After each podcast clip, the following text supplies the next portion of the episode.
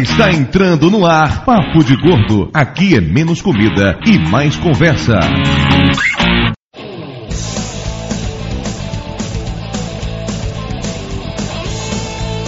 Ouvintes de peso, univos! Aqui é Dudu Salles e eu não sou um panda. Você não entendeu nada, né? Não se preocupe. Tenho certeza que depois de ouvir a segunda edição do Papo de Gordo, você vai saber do que é que eu tô falando. Podcast anterior, eu, Mayra, Flávio, Marcelo, Lúcio Camila começamos a contar um pouquinho da nossa infância como crianças gordas. Só que o papo foi tão bom que acabou rendendo mais um programa. Só que antes de começar, eu queria agradecer a todos vocês, meus diletos ouvintes, pelos seus comentários, críticas e elogios. Como eu sou novato nesse esquema de podcast, todo feedback é muito bem-vindo. Inclusive, se alguém aí quiser mandar uma mensagem, dando sua opinião, sugestão, apenas para dizer que adorou o programa, basta enviar um e-mail para blogcontrapeso.gmail.com. Mas agora cheio de enrolação, tá na hora do papo de gordo. Afinal, vocês já sabem, aqui é menos comida e mais conversa.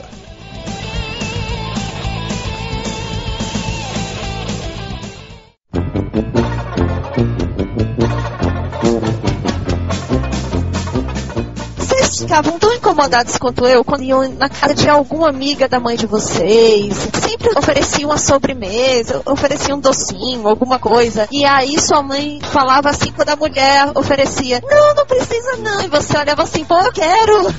Mamãe Olha, nunca eu falou achei- que não podia. É, isso Eu não, comia mas eu direto. verdade, não, minha mãe nunca fez isso comigo, mas eu ainda comia e pedia pra levar pra casa um pouquinho depois. Essa parte eu tinha vergonha de fazer, a parte do, do, do levar pra casa, né? Porque foi aquele negócio, ia na festa de criança tal, às vezes pai e mãe não, não levavam, então ia sozinho, né? E falava, ah, mas traz um pedaço de bolo com a gente. Eu morria de vergonha, né? Porque fica todo mundo olhando, né? "Ei, Mas tem que vir o gordo pra pedir um pedaço de comida pra levar pra casa. Eu pedia pra levar pra minha mãe, mas eu que comia. Na minha família, como minha mãe sempre foi muito cara de pau pra essas coisas, ela vai pro aniversário, vai pra festa e sempre leva comida pros filhos depois. Aquela coisa assim de levar os restos pro cachorro, não, levar os restos pro filho gordo mesmo. No meu caso era coisa assim. Isso vale tudo. Aniversário, batizado, 15 anos, caruru, o que tiver tá rolando, não tem essa não. Eu sempre tive uma grande vantagem. Minha irmã caçula não come absolutamente nada, não gosta de doce nem nada. Aí chegavam pra servir na mesa, eu falava Aí você comia a parte dela, ela. né? Exato. Pediam pra ela. Vamos viajar de avião, ela tem que sentar do meu lado. Aí Era uma moça, quer aceita um pãozinho? Aceito, ela também quer. Sempre nessa base. ah, maravilha, eu não preciso nem passar vergonha de pedir um pedaço. Eu falo, baby, vai lá e pede um pedaço. Ela pega, como não come, eu como, pra não estragar. Na minha família tem um caso clássico de, de um tio, avô, um primo, sei lá qual é a história. A minha avó sempre acreditou nesse negócio que você não pode deixar comida no prato. Você colocou no prato, é pra comer. E aí tinha um sobrinho de minha avó chamado Hermínio. Toda vez que o pessoal tava almoçando, comendo lanche, sanduíche, seja, sobrava alguma coisa, aí minha avó virava, come Hermínio, pra não instruir. E era tudo, gente. Era fruta, legumes, pão, bolo, o que tivesse. Come Hermínio, pra não instruir. Depois ainda se o coitado vira gordo. No meu caso, minha mãe fazia o seguinte: como tive sempre o olho maior do que a barriga, agora depois da cirurgia, meu olho literalmente é muito maior do que minha barriga, minha mãe não deixava levantar da mesa enquanto não terminasse de comer. Isso tentando me educar pra eu não colocar tanta comida no, no prato. Obviamente, eu não conseguia comer, obviamente, eu tinha que, como diz o pessoal da família de Dudu, fazer ignorância. De ignorância. De ignorância, né? É por causa disso, depois que fazendo análise por causa da cirurgia, pré-cirurgia de estômago, psicóloga diagnosticou que a culpa é da minha mãe. O fato de eu não conseguir. Óbvio que a culpa é da mãe. O A fato de eu culpa não sempre é da mãe. deixar prato, porque deixar comida no prato é saudável. Ela me explicou e eu tento internalizar isso. Que eu não preciso me sentir culpada porque eu deixei comida no prato. Eu não preciso comer até arrebentar. Eu pesei 110 quilos. Eu tenho 1,58m. Eu sou. Eu era pescoço e joelho. Eu era um boi. Sim, eu era muito gorda. Eu não tinha nem 20 anos aí. Tomei um favor tão grande disse que eu ia emagrecer. E também tinha essa história de que não podia deixar a comida no prato. Comia feijão às três da tarde, achava aquilo maravilhoso. E então eu tava num pânico desse, do tamanho de um bonde, e passei a cheirar a comida pra não comer. Sensacional! Comida é cocaína agora, né? Não, assim, tava degustando a fragrância da comida, assim. Então eu podia comer só uma colher de cada coisa e, tipo, não podia eh, encher o prato até as bordas, porque eu não podia comer, eu cheirava. E aí comprava quindim, cheirava e dava pra minha irmã. Foi uma carreirinha de quindim, uma carreirinha de feijão. Eu levei dois anos, mas eu cheguei em 110 até o 63. Eu acho que foi bacana essa minha atividade. E o tamanho do nariz? Diminuiu a barriga, aumentou o nariz, foi isso? Não, não, ele continua no mesmo lugar. Mas foi uma maneira que eu arranjei. Dieta olfativa. Não, é uma boa dica. Você intente fazer isso, Lúcio. Com vontade. não. Não, vamos lá, Lúcio. Pa- Passe a semana apenas cheirando as rosquinhas. Como assim? É, a rosquinha é dele, cara. É Não, dele. eu não vou tirar a skin de ninguém. E a minha não alcanço. Ah, já peitou, né?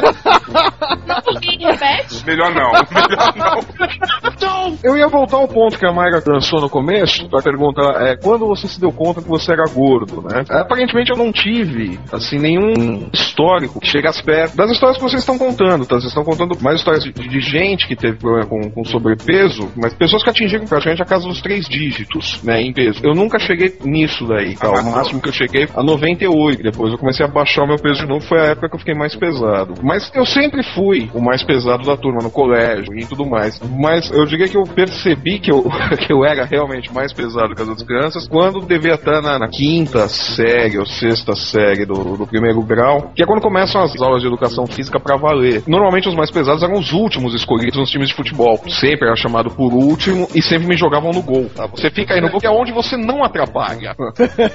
Mas isso daí teve um lado legal, porque eu sempre gostei de jogar bola e eu sempre gostei de jogar no gol. né? Então eu, na semana com primos, esse negócio, eu acabava treinando pra ser goleiro. De repente o pessoal foi vendo nas aulas que eu ia pro gol e eu realmente eu fechava o gol, não nem tanto por causa do meu tamanho, mas mais porque eu sabia, mas mais porque eu sabia o que fazer ali.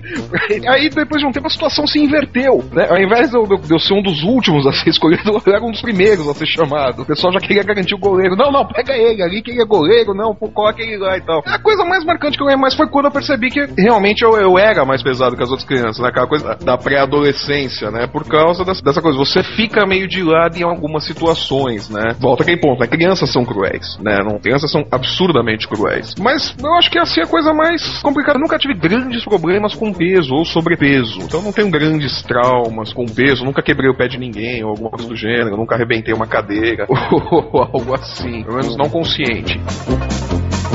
Everybody was kung fu Falando sobre crianças cruéis, na minha época de escola, talvez porque o pessoal gostava de mim, eu sempre fui gente boa mesmo. Sabe aquela história de que todo gordo é simpático? Assim, aquela coisa, né? Todo mundo é bonachão, legal. Então me sacaneavam um pouco na escola de me chamar de rolha de bolso, fruíli, qualquer coisa assim. Não eram muito sacaneados nesse sentido, não. Meu grupo de amigos eh, foi meio que o mesmo, da alfabetização, até me formar no colegial. Mas teve um ano especificamente que rolou greve nas escolas públicas e aí muitos alunos foram estudar na mesma escola que eu estudava, que era a escola particular. E teve um menino especificamente que eu acho que ele era o capeta da outra escola, ele era o mais popular da outra escola, não sei. Ele queria, queria ser o mais popular na escola também e resolveu me ter como alvo preferencial, né? Então ele ficava basicamente me sacaneando, mas me chamava de gordo, de rolha de bolsa, aquela coisa de xingava e saía correndo, porque sabia que eu jamais ia conseguir alcançar ele, né? Era evidente, gordo não consegue correr, era um padrão. E aí, de tanto que ele me sacaneou, meus amigos, que criança também é foda, né? Vão sempre pro lado do mais forte, então quando ele me sacaneava e eu não conseguia fazer nada em relação a isso, todos meus amigos ficavam do lado dele. Até que teve um dia, no parquinho da escola, ele começou a me sacanear, começou a me sacanear e eu me irritei pra cacete. E aí começamos a discutir e resolvemos sair na porrada, não, vamos brigar. Foi a única vez que eu briguei em toda a minha vida. Não, vamos brigar, vamos brigar. E aí o cara lá, todo, todo magrelo, todo tirado a boxer, ficou na minha frente, com- levantava os punhos na altura do rosto, meio que dançando como o boxer faria realmente, naquela tiração de onda toda e tal. E me, me xingando, vá, venha gordão, venha, você não vai conseguir me bater, não sei o que, eu vou fugir de você. E ficou nessa história, falando nessa brincadeira.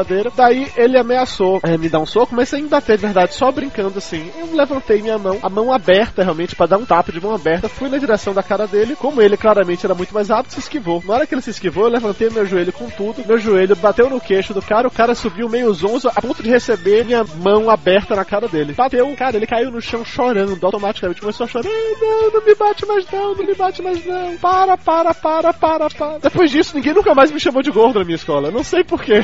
Ou seja, você virou o brigão da escola, é isso? Eu virei o brigão. Ninja Dragão Gordo. Ou Kung Fu Panda. Kung Fu Panda total. Primeira vez que eu briguei na minha vida e eu ganhei. Foi da última também. Então você ganhou todas as suas lutas. Todas, pois é. 100% de aproveitamento. everybody was kung fu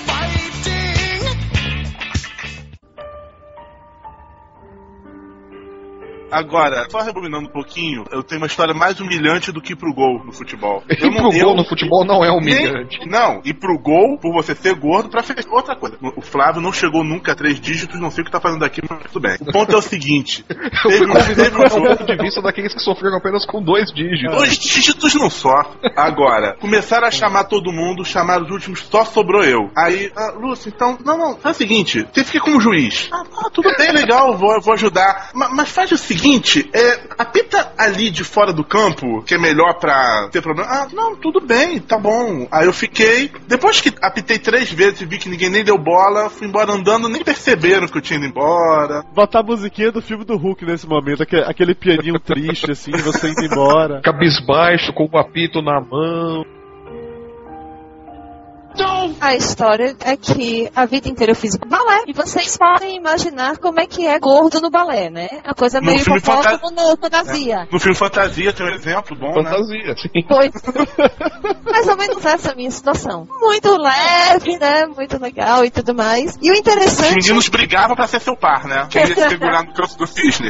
Pois é. Não, a história é só isso. Eu sempre gostei de balé, eu queria fazer balé e tudo mais, mas eu ficava lá nas aulas.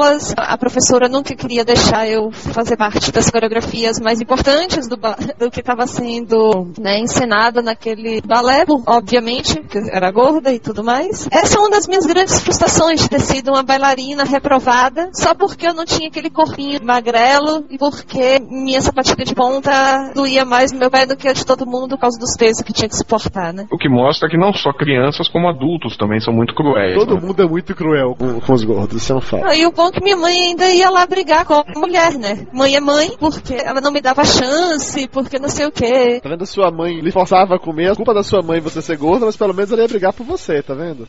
É bom falar de mãe, até porque não só a mãe da Mayra, como a minha, eu acho que todo mundo já deve ter uma noção, é culpado. De manhã falava, Lucinho, você tem que emagrecer. Aí à tarde, eu fiz aqui pão doce pra você.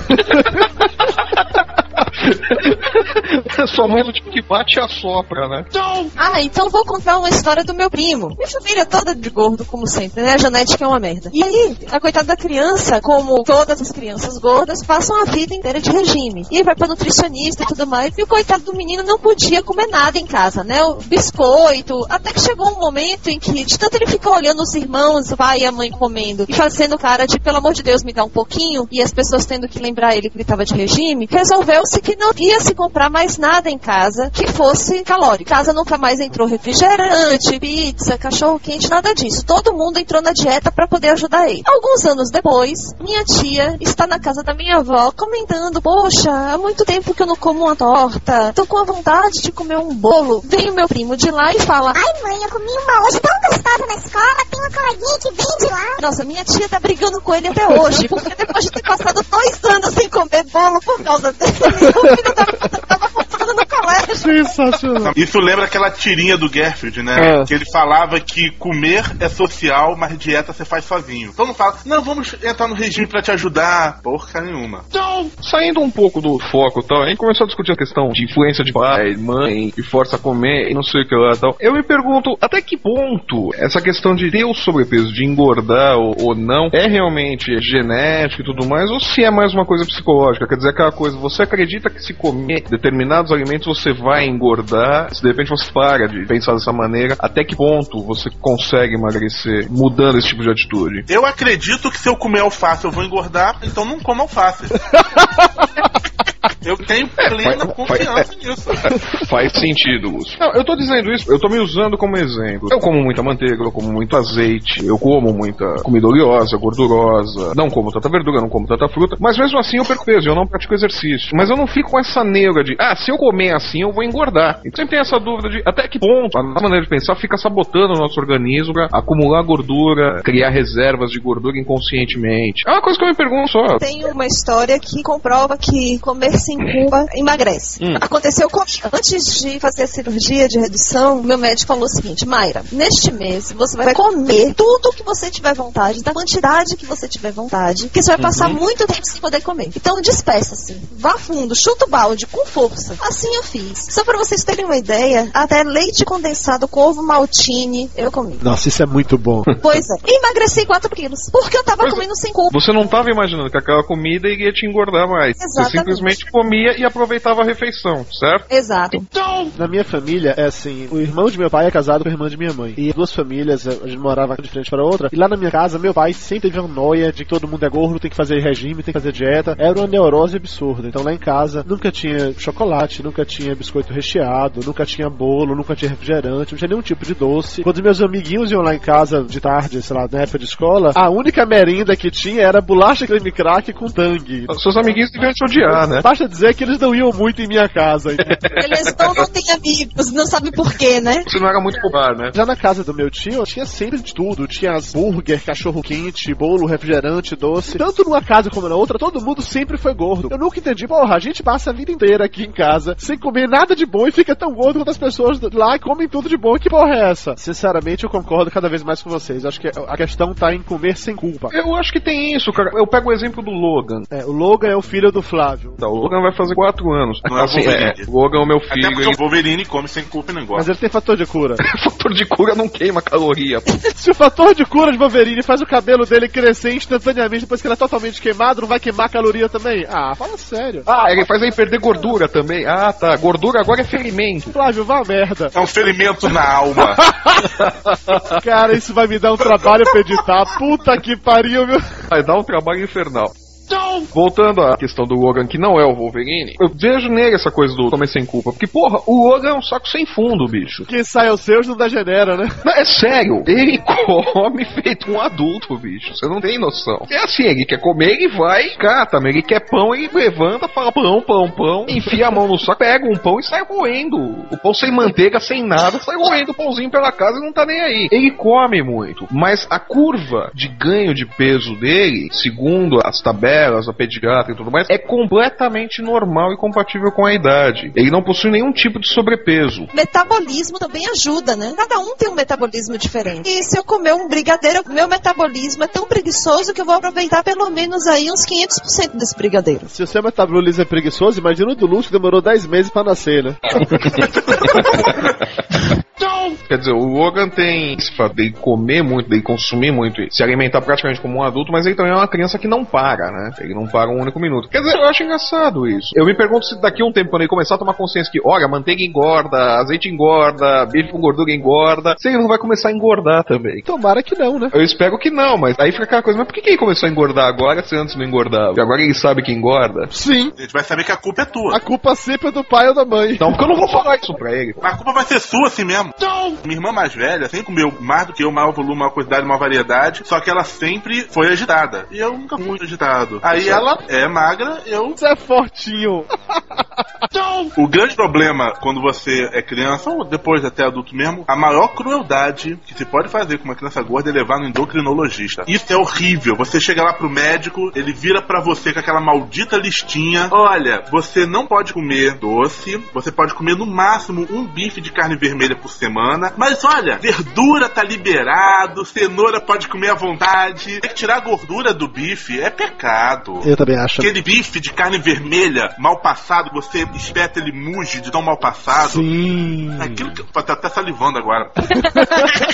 Não, mas esses dias eu tô comendo pouco por causa do regime. Eu lembro da última vez que eu comi que nem um porco lá na churrascaria rodízio. Fiquei duas horas comendo sem parar, até que entalou no esôfago, não descia mais nada, eu parei. A gente lembra da última vez que você comeu feito um porco, faz acho que uns 40 minutos, quando a gente começou a gravar. Não, naquela hora eu digeri como um porco, mas comer como um porco não. mano. Eu esqueci que o microfone tava ligado, meu Deus. Mas todo gordo tem que lutar pelo direito de arrotar sem culpa. Tenha medo, tenha muito medo. Nessa história de arrotar sem culpa, eu e um primo meu, Beto, sempre gordos desde pequeno, né? A gente ia numa lanchonete que tem aqui em Salvador chamada Perini, que seria tipo a Brunella daí de São Paulo, que é uma casa de tortas tradicional e tal. E a gente chegava lá e ia comer torta Floresta Negra. Mas a gente não ia pedir um pedaço de torta, a gente pedia uma torta inteira. A floresta toda, a Amazônia, né? É, aquela torta tem os quilos, levava pra mesa do lado de fora e começava a comer. Cada um pegava um garfo. Rolava até briga quando um começava a avançar muito no território do outro. A gente dividia a floresta irmãmente, né? A gente ia comendo e inevitavelmente arrotando, né? Aqueles arrotos com força e o pessoal em volta olhava meio aterrorizado. Aí Beto sempre me saía com essa. Ô, gente, desculpa a gente tá rodando, é porque nós somos descendentes de árabes e na nossa cultura, se não rotar depois de comer, é falta de educação. É. Todo mundo achava bonitinho, oh, que legal, e ninguém tava nem aí mais pra gente. Ficava só comendo e arrotando a tarde inteira. Cara, eu nunca vou sentar na mesa com vocês. Em nenhum momento vocês tinham vergonha de fazer isso? Não. Só uma vez eu fiquei com vergonha de arrotar. Eu Não, não, não, não, não, não. Eu tava me referindo à vergonha de os dois pedirem uma torta inteira e destruírem o bolo. Não, tem que ter vergonha assim, tinha que ser uma pra cada um. É isso mesmo. Não, eu pergunto sério disso daí. Quer dizer, não, não dava algum tipo de vergonha. Então, porque as pessoas em volta ficavam olhando, com certeza. Inveja. É isso mesmo, você inveja. Inveja! Aquela mulherada anoréxica olhando comer torta com prazer. É isso mesmo, é isso mesmo, Lúcio. Eu também acho, eu concordo. A inveja é uma merda. Exatamente. Espírito renascentista. Ok. Era só uma curiosidade. Você só tem 99 quilos no máximo. Você não sabe o que é o prazer de detonar uma torta. Deixar na geladeira guardado o pudim, já deixa uma colherzinha lá pra poder facilitar. Cada vez que abre a geladeira, né, Lúcio? Não, eu vou pegar só uma colherzinha de sorvete. Pego a colher de arroz e pego o sorvete. A colher de arroz é a melhor coisa que tem. Você tem lá aquele pudimzinho bonitinho, só uma colheradinha. Pega a colher de arroz, monta direitinho, tirou, vai comendo a colher de arroz devagar, meia hora saboreando. E sem culpa, porque é uma colher. É só uma colher. Só uma colherzinha, né? Pode pegar uma daquelas colheres de pau de fazer acarajé, sabe que era o tamanho de minha mão aberta, mas é só uma colher que tá valendo, né? Cabe o pudim inteiro, né? A gente já não viu que tudo é psicológico, comer sem culpa? Uma colher apenas não faz mal. Mas é que tá a questão, pô. Quem disse que você come sem culpa, bicho? Você sabe que aquilo lá vai te engordar. Você come aquilo lá sabendo que você vai engordar. Não é ter uma sessão de dicas de receita, não? Não, receita vai ser no outro blog, o blog Não, de vai ser receitas. pro outro, né? Não, mas uma receita pra engordar aqui. Colherzinha de arroz, margarina num bolo, pô, muito Margarina num bolo? Margarina. Ah, sim. Ah, bolo com bom. margarina. Bolo, Putz, margarina passada em cima do bolo, coloca uma fatia de queijo prato, fecha com outro bolo e come. Nossa, biscoito maisena com margarina e queijo, mas dele. Ou sucrilhos ao leite moça. Cara, eu dumpiei só de imaginar isso aqui agora. Ao leite, moça. Não dizem que é bom sucrilho com leite? Sucrilho com leite moça é melhor ainda. Condensado, então o sentimento de culpa diminui. Você condensou as Oi, Fâmia! é psicológico e semântico. É uma questão gramatical.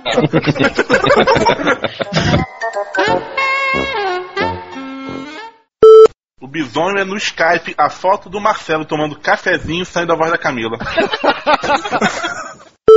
É só vim dar um tchau pra vocês aí, porque eu tô indo viajar amanhã. Aí, é, eu acho que eu tô indo pra conhecer o gelo, né? Você vai. Ah, é, você vai pra Noruega, não é isso? Marcelo? Alô? Acho que ele já chegou lá. Rosquinha já tá gelada. Se eu tiver que esquentar a rosquinha, não vai ser bom, não. Você quer esquentar a rosca, Lúcio? Se esquentar demais, ela queima. viu?